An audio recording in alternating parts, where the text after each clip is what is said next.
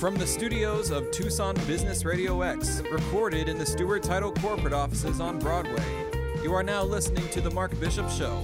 And now here's your host, Mark Bishop.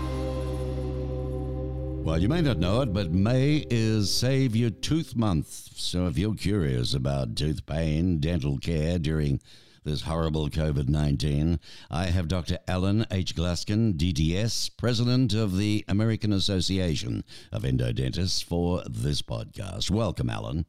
Thank you very much, Mark. It's a pleasure to be here with you. Well, you have some important guidelines on dental emergencies and oral health through the coronavirus pandemic. When should you contact an endodontist and healthy oral uh, health practices during this time, do you think? Well, let me let me state for your audience that most people don't even know what an endodontist does. Um, uh, they know orthodontists, you know, move teeth with braces, but they're not familiar with the word endodontist. And endo is the Greek prefix for inside or within, and we go inside the tooth to clean out the infection that can be causing that terrible toothache that wakes you up uh, out of a sound sleep at night. We clean out that inflammation that when you eat an ice cream cone and the cold is too cold for your tooth and your tooth aches for twenty minutes afterwards. Um, we we deal with infections that ultimately can wind up in the jaw and swell and um, distort your face. So we are the specialists in dentistry who save the natural teeth by being and having the expertise to deal with the infections, clean them out, and um, and hopefully save your tooth for a lifetime. Uh, it's a lot of uh, hard work in there, you know, and very, very painful, I'm sure. I know I've been down that road, so I'm pretty sure. Well, let me let me let me yeah. let Go me ahead. Stop you right there. We are experts in pain control. The horrible stories you hear about root canals are cocktail stories, and you know you're going to get them, but you don't ever hear about the thousands of stories that uh, patients have had completely painless visits. And so an endodontist is an expert in pain control. We are trained two and three years beyond dental school to provide that kind of a service. We use technology that is extremely high-end, like microscopes that can magnify the tooth twenty times when we're working down inside it. We use three-dimensional x-rays that can show us what exactly is going on and the nature of the problem, and uh, we certainly are experts, as I said, in pain control. So um, no more horrible stories from endodontists, uh, I promise you that. Well, give us some oral health tips, if you would, Doctor Glasskin, while at home, you know, I mean, uh, wash your hands before and after brushing and flossing. Uh, is that important there as well?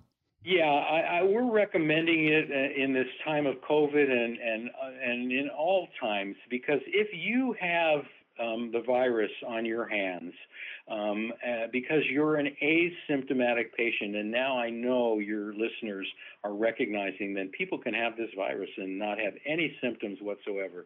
You need to wash your hands before you brush your teeth.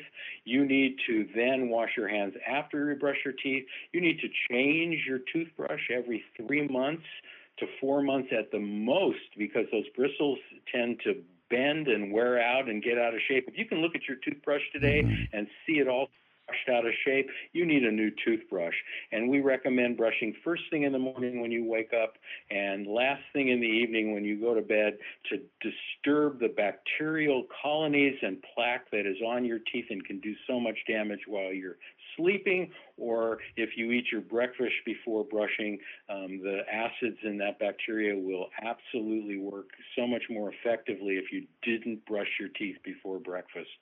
So there are simple hygiene rules, and when you have your toothbrush out on the countertop, and most people have it in their bathroom, if it's a communal bathroom going to be used by your friends and others, you should put it away in a drawer and try and stand it up so it can drain. And those mm. are my comments. Good oral hygiene. No, well, I was going to ask you that one, because that's a debatable one. You know, you often, uh, often hear... Uh Not that often, but when you do hear the conversation, it's a matter of, uh, well, no, I like to leave it out because it airs uh, and dries, and I do turn it, uh, you know, in, in a cup or in a, some sort of holder on the sink, uh, versus putting the thing away in what and where. Well, that... that- Only putting it away if it's in a, in a place where um, your guests or your neighbors or your friends uh, would come. Um, but, you know, it's better to get it to dry out. And then when your neighbors and your friends come over, just put it away then. Um, if you need to leave it out so it can dry, leave it out so it can dry. No, I agree with you. That's the most important thing. Let me ask you this, uh, Doctor Glasskin, if I may. What are A A E's guidelines for handling a dental emergency during this COVID nineteen?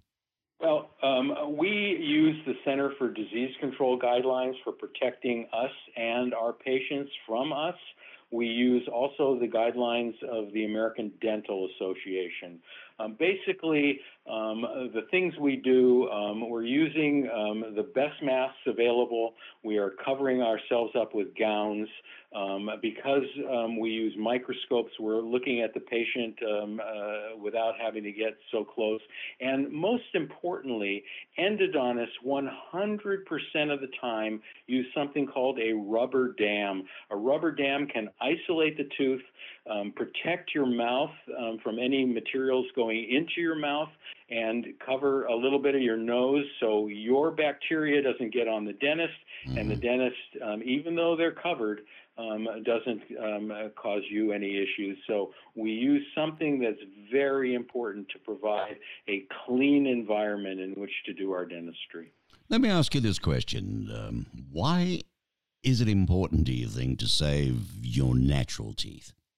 Well, uh, first of all, uh, I'll appeal to your pocketbook. It's cost effective.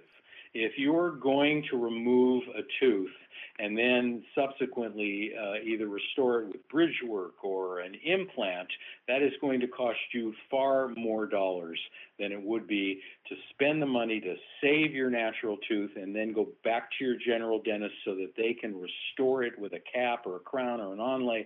Um, it is much more effective cost-wise to save your natural tooth. But in talking about cost effectiveness, it is very cost effective to go to an expert, all right? Someone who's had two to three more years of schooling and can absolutely do it correctly so that hopefully that tooth can last mm. your lifetime.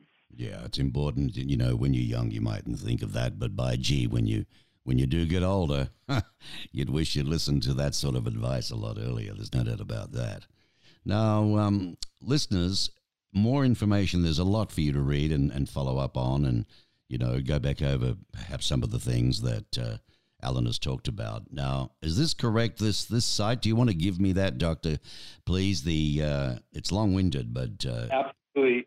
The website that you can, one, um, self-refer to an endodontist or check um, with your dentist that it's uh, they want they it's okay for you to go to the specialist, although it should be you can go to anyone you want, is find my endodontist dot com. And on that website, there'll be a site where you can put in your zip code and find a, a neighboring endodontist near you. Also, there are educational videos and other educational product on that website that you can link to that really show you what the process is all about. So it can take the fear out of your mind that you're going to have something unusual done. This is a safe procedure done painlessly. That sounds good to me. And my guest uh, is Alan H. Glasskin, D D S, President of the American Association of Endodontists. And if you didn't know what an endodontist was, now you do. And uh, he's a professor and co-chair of the Department of Endodontics, Arthur A. Dugoni School. How do you pronounce that? Dugoni School of Dentistry? Dugoni School of Dentistry, correct, mm-hmm. in San Francisco.